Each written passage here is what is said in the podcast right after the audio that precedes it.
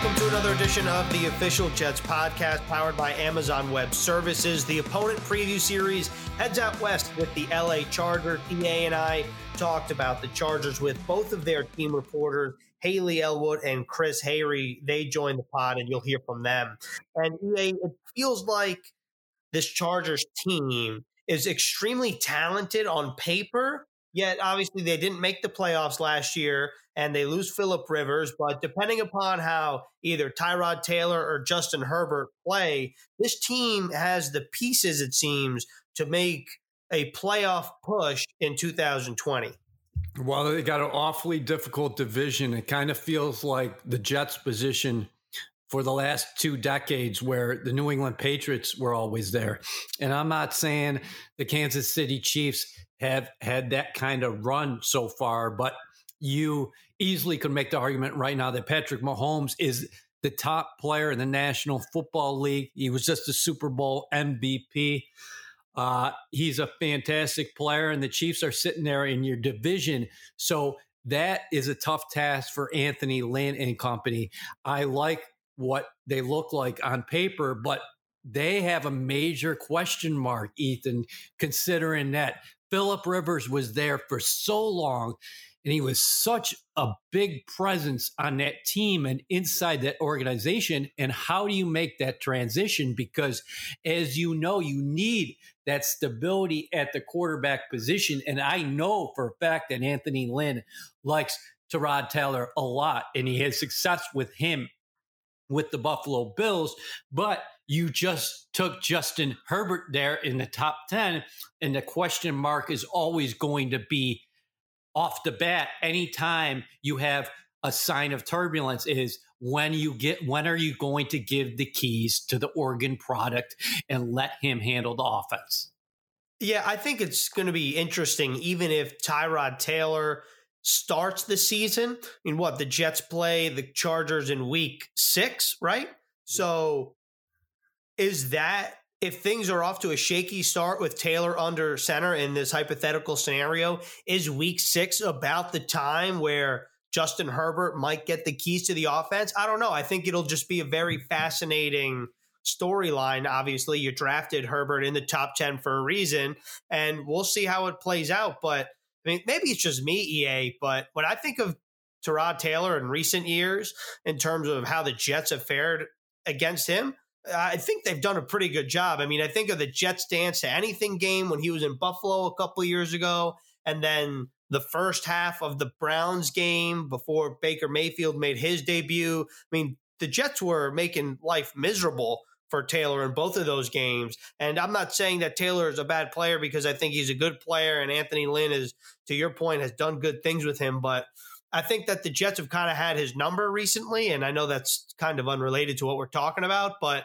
I think that the pieces around Tyrod Taylor or Justin Herbert will definitely make life a little easier with a guy like Keenan Allen, a do it all back, and Austin Ekeler, and Mike Williams, who was a top 10 pick a couple of years ago and is just a big body receiver where he can jump up and he can come down with almost anything.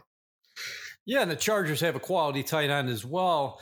Uh, it, the offensive line, they did some things in the offseason here, bringing in Brian Bulaga, the former Green Bay Packer. They made the trade for Trai Turner, but Russell Okung was the other side of that deal. So, what are the Chargers going to look like in Okung's absence?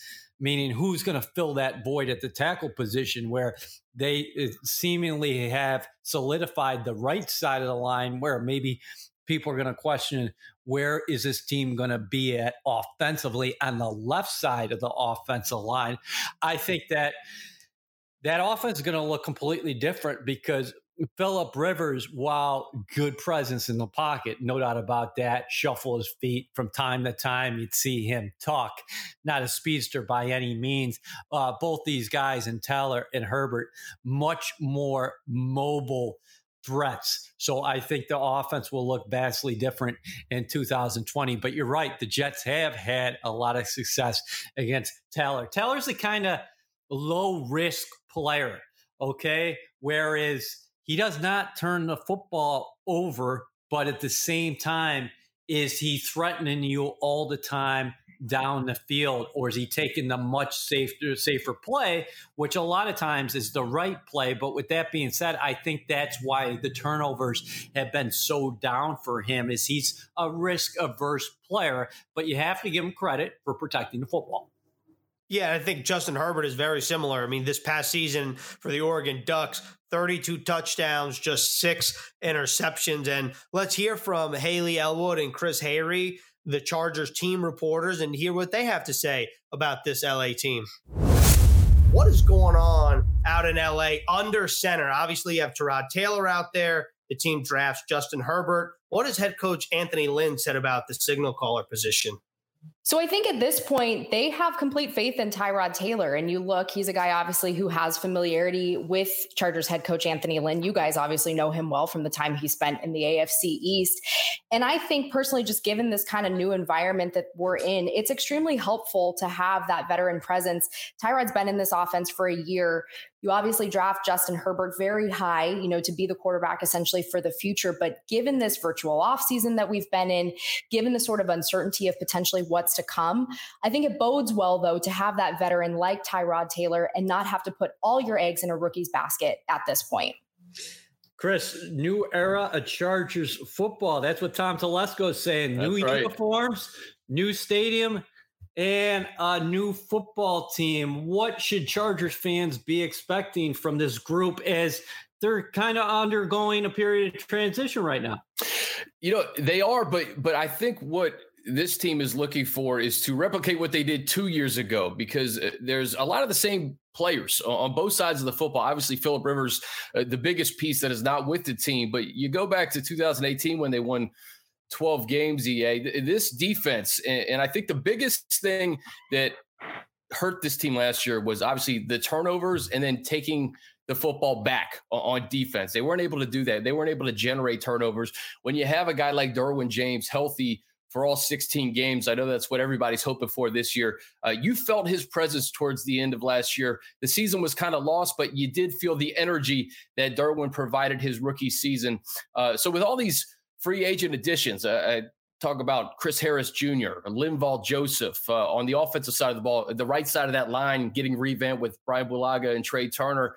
Uh, couple that with all the guys that they are bringing back um, and the draft. You know, Hayley mentioned Justin Herbert, but how about Kenneth Murray, the, the linebacker drafted number 23 overall? Now, on each level of your defense, you have a, a blue chip caliber player when you talk about Joey Bosa, Kenneth Murray, and Derwin James. So uh, I think this Chargers team is excited about where they're at right now, and they're looking to replicate what they did in 2018, not last season. Hayley, just going off of what Chris said, it definitely seems like this team on paper has a lot of talent on both sides of the ball. What needs to happen for them to execute? Is it a, is it something with the coaching? Like what happened last year compared to two years ago that the Chargers didn't make it in the postseason dance? Well, I think to kind of just piggyback off of what Chris said, 2019, it was the year of the takeaways. It was that the team gave the ball away too much, but didn't take away enough. And I think when you add playmakers like Chris Harris Jr., you add guys to the secondary, you add guys to the defense who can force pressure, maybe make takeaways, that will help. I think ultimately, though, it, it does come down to just kind of piecing it all together and making sure it all fits together. This is a team that has an incredible amount of players, Pro Bowl players, all pro players, players who are amazing at their positions and what they do, but it's just kind of making sure it all gels and just fine tuning little things. You look at one unit specifically, and that was the offensive line that had a lot of players, young players, step up last year due to either injuries or whatnot. And in the offseason, Tom Telesco said, you know, that's a priority. Reshaping that is a priority. And that is something that they did. It's not the sexiest position. We know that. But when you're not talking about offensive linemen, that's a good thing. But you bring in a guy like James Campen, who had success with the Green Bay Packers to coach that unit. You add Brian Bulaga, like Chris said. You add Trai Turner to sort of reinforce that right side. And you make those changes up front to sort of ultimately help the run game and also help the quarterback as well. Chris, Anthony Lynn's one of my favorite people in the National Football League. A great man, a very good football coach.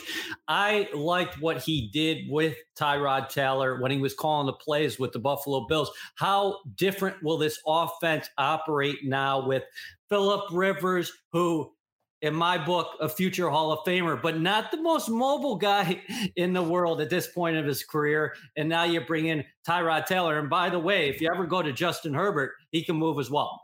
He can. And that's what I think is, is most exciting about this new look Chargers offense is they're going to be able to do some things that they didn't do with Philip. I just did a little film session with uh, Shane Steichen, the offensive coordinator. And one of the, the common themes in the quarterback's room when you got Tyrod, Easton Stick, and Justin Herbert, they're all very mobile. So they, they pose a, a threat that uh, a quarterback that just kind of stands in the pocket is not going to provide. And to, to piggyback off the turnover thing, hmm. Tyrod doesn't turn the football over. Uh, that's been kind of his, his trademark is he has not turned the football over throughout his NFL career. So I'm excited to see what this offense looks like. You mentioned James Campen coming in. Uh, the running game is going to look probably a little bit different too. Austin Ekeler back there, Justin Jackson, if he can stay healthy, he's shown uh, really awesome flashes uh, early in his career. And then Joshua Kelley from UCLA, uh, someone who can kind of try to replicate that Melvin Gordon role. Uh, I think that's a big deal for the Chargers. Hayley, I just want to piggyback off of what Chris said. What can you tell us about this Chargers backfield that doesn't have Melvin Gordon anymore, but Austin Ekeler clearly the feature back there, and who potentially is, let's say, like the X factor of this Chargers offense? We think about guys like Keenan Allen, but maybe who's someone that's not in the national spotlight. Gosh, it's so hard to kind of pinpoint, but I think honestly, I'm going to say Austin Ekeler. I mean, he is the feature back at this point, and I think he's obviously, you know, look, he got the new contract. People know him, but I still think he almost in a weird way flies under the radar just a little bit with what he's able to do also in the pass game. But with that backfield, you have Justin Jackson, you add Joshua Kelley, running back out of UCLA. I think it's going to be a really, really interesting tandem. And honestly, also just again, what Ekeler brings to this offense is so dynamic, again, on the ground, through the air. And I think he will be just a great asset as well as he's done. Look, he was an undrafted free agent just a few years ago, but as well as he's done, he will only continue to grow and get better and move forward as this offense progresses as well. Chris, you mentioned Chris Harris and also Linval Joseph, but Kenneth Murray, I think it surprised a lot of people that the Chargers moved back at the end of the first round to pick him up out of Oklahoma. What is he going to provide the defense that maybe they were missing? Because you're right. In years past, you talk about the athleticism, and especially back there in the defensive backfield with a guy like Derwin, jo- uh, Derwin James. But what is he going to add to the entire defense in Murray, a guy uh, kind of running space linebacker? Well, well, I think a lot. I think it's kind of a, a two tier question because I do believe that he's going to make an immediate impact. And obviously, with all these virtual offseason programs, uh, it, it's going to be tough for rookies to really cement themselves in year one. But I think Kenneth Murray's kind of the exception to the rule here. Extremely smart guy. Coach Lynn said he had a man crush on Kenneth Murray. He said that they they had a, an amazing interview at the combine, and he made a point to to talk to Tom and get back into the first round to get Kenneth. Uh, he's one of those players that down the line, he's going to be the leader of your defense. Right now, I think he he has the capability of kind of spearheading that uh, that linebacking group. Uh, and then another guy, Drue Tranquill, that we don't talk about too much, really came on towards the end of last year. Uh, the young linebacking group uh, of the Chargers, uh, they're going to be a very impressive bunch in a few years. But you talk about that run hit linebacker, EA. Kenneth Murray is going to make an impact in Gus Bradley's defense, I believe, in year one. Is Drue Tranquill the player that Daniel Jeremiah said he believes is a future Pro Bowler, or am I making that up? yeah, he did. Out. Well, I, I I talked to DJ a couple of weeks ago, and he said no one in the country is talking about Drue Tranquill right now. And Hayley can attest to this. We saw him in week one block a punt against the Colts. Um, he was uh, a stalwart on special teams, and he slowly edged his way into the starting lineup towards the end of the year. There were some injuries, um, and he made the most of it. So I, am looking at, at, a guy like Drue Tranquill to be a, a three down player, really maybe a four down player when you talk about special teams in year two. Hayley, how about the edges of that Chargers defense? Is it as simple as if this team can be successful stopping the run, they're going to be successful because those guys can get after the quarterback as well as anybody in this league? Yeah, that's exactly what it is. And I think when you look at the AFC West, almost every team has an incredible pair of edge rushers. I think for the Chargers, that tandem of, of Joey Bosa and Melvin Ingram, it's incredible. And when they work together, I mean, pick your poison, right? Like that's essentially what it is. But that's the key to the to success, to having success against a very potent offense is being able to force that pressure. But those two guys, they can get after it. And like Chris said, they added some other pieces, especially to uh, to the D line as well, like Linval Joseph. He's another guy, huge veteran presence, obviously more inside, but but it'll be interesting to see what they can do again, just working together another year together in this defense, but really getting after it. Chris, the Jets have their own very talented safety in Jamal Adams, but Derwin James, another young ascending safety. It's going to be fun to watch those two guys on the field in the same day, not at the same time, obviously, because they both play defense. But what does Derwin James add to this Chargers defense? And what did they miss when he was hurt last year? Everything. And it's it's it's funny to say that as a rookie, but you felt his presence his rookie season as soon as he stepped onto the football field. Uh, he brought an energy and enthusiasm to the defense that, frankly, they were lacking last year. He got hurt right in front of Hayley and myself in, in training camp. Um, I believe he's returning an interception against the joint practice against the Saints. And when he left the lineup, obviously the, the defense was built around Derwin. Uh, the ability for Derwin to do so many different things on the field. He's almost like a positionless player. So you add that plus the leadership and the energy and the enthusiasm that he brings to the defense. Um, a healthy Derwin James means that this Chargers defense is going to be humming on all cylinders because you talk about Casey Hayward, Chris Harris Jr. These are guys who could take the football away too. So, so the rushing cover, they work together with Bosa and Ingram. Derwin James was the missing link last year. Hayley, how important is culture going to be this season in terms of the Chargers? This is an organization that has been synonymous with Philip Rivers for a long time. May, uh, now they're making the switch, but you do have a very strong leader in charge in Anthony Lynn, who's handled so many different things over the course of his coaching career. Oh, the culture I think will translate seamlessly. And again, he, you know, if you say Tyrod Taylor's the starting quarterback, he has that familiarity with Coach Lynn and players trust Coach Lynn.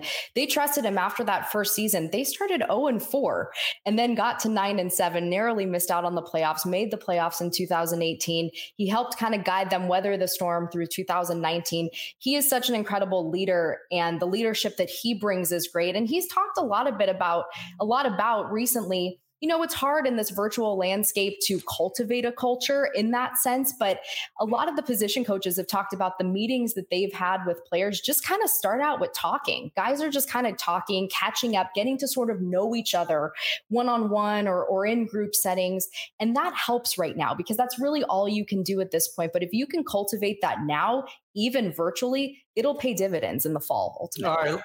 Last question for me is what do we have to look out for as far as the new stadium is concerned in, in the fall? what yeah, give us a preview of what to expect. Yeah, it's it's a palace first and foremost and uh, it's one of those places i've talked to so many people throughout the off season you're going to have to go a few different times to really see all the bells and whistles and everything it has to offer um, but to, to see it being built and we've been seeing it built over the last few years to see it kind of come to its conclusion here it's really exciting because obviously we're going to look forward to Chargers football, but this is going to house so many different events: the Olympics, um, uh, national championships. It's really going to be a hub for for sports in Los Angeles. And then you had the storylines when the Jets come to town. Sam Darnold, it's a homecoming for him. Uchenna Nwosu on the other side is his former teammate at USC. I always look for those fun storylines. So you know, I think. Uh, when, when the Jets come to town, obviously it's going to be a, a, a, thing where it means a, a, great deal to both teams. Those AFC uh, games is such a, a big deal in terms of getting playoff positioning. So we're looking forward to, to hosting the Jets. EA, after talking to both Hayley and Chris, I think what stands out to me is the talent that the Chargers have on defense. And if you're game planning against this unit, I figure as of right now, you might have to target the linebackers, even though they did just add Kenneth Murray. But it feels like their linebacking corps might be the weak link of the bunch. I don't know if you agree with that. And maybe the interior defensive line, but they did just sign Linval Joseph. So I, I don't know. I feel like it's it's hard to figure out how you attack this Chargers defense that has two great pass rushers, a very good secondary. It just feels like the the linebackers might be the wing the weak link there. Yeah, the Chargers need immediate contributions from those free agent pickups. Uh, it, Chris Harris in the defensive backfield, the veteran cornerback, of, and you just mentioned Linval Joseph, because what you want to do is obviously free up those guys on the exterior, Joey Bosa and Melvin Ingram. And the Chargers' sack totals weren't there overall last year. Uh, yeah, I do think you got to put some stress on those linebackers. And while the Chargers do feel mighty good about Kenneth Murray, he is going to be in his first season. I'll tell you what, this safety matchup, and you brought it up Derwin James, Jamal Adams, different players, but they both are safeties. They can make it a long day for the opposing offense, uh, opposing offenses. So that's going to be fun. Mutual respect there. I remember the Pro Bowl, uh, not this recent one, but going back following the 2018 season, and they spent some time together. Uh, different body types, but both have the common trait that they can make it a long afternoon for you. Yeah, I feel like I feel like this is another unit that maybe doesn't get a whole lot of love, but Joey Bosa and Melvin Ingram together, I mean, that how do you how do you even go about attacking or game planning against this Chargers defense? Because if you try to take away Joey Bosa, well, now you're dealing with Melvin Ingram. If you if you try to take away Melvin Ingram, now you're dealing with Joey Bosa, and you factor factor that in with the Jets' new look offensive line. I think maybe one of the benefits here is the Jets will have tough tests prior to playing this team, like Chandler Jones against the Arizona Cardinals, like Nick Bosa and the rest of that 49ers defensive front in week two. So hopefully that those weeks prior will help the Jets in this situation in week six. it feels like on on. Yeah, it feels like on and on, right? And then we, we go to week four. We talked about Von Miller and Bradley Chubb. Uh, you know, and Hayley mentioned that that the AFC West is loaded with guys on the outside who can get to the quarterback. Uh, and the names that immediately come to mind, uh, of course, are in Denver and uh, with the LA Chargers. But um, yeah, they do have talent, but this is a team to watch because that's a monstrous step in transition uh, when you take Rivers away, uh, because not a not a shot at the talent of Taylor or uh, the aforementioned Justin Herbert, but he was such a big presence within that organization, and I I have much respect for Anthony Lynn. Uh, this team's going to be interesting to watch, though. Uh, how are they going to respond to that? Because it's a lot different once you get to the field, and, and it could hurt them very much. Here's another team that is going through uh, you know, every team in the National Football League, as we continue to say, is that they're not getting on the field in the spring. Well, if you're breaking in a new quarterback, whether he's veteran or not, you need as many reps as possible. So that could really hurt them early in the season. Yeah, and we'll see what happens. And of course, the Jets have an advantage in that department with Sam Darnold being in his second year in Adam Gase's system. So we'll see what happens at SoFi Stadium. But that was another edition of the official Jets podcast powered by Amazon Web Services, the opponent preview series, taking a trip to the Super Bowl champions next. We're talking Chiefs and Jets on next episode of the pod.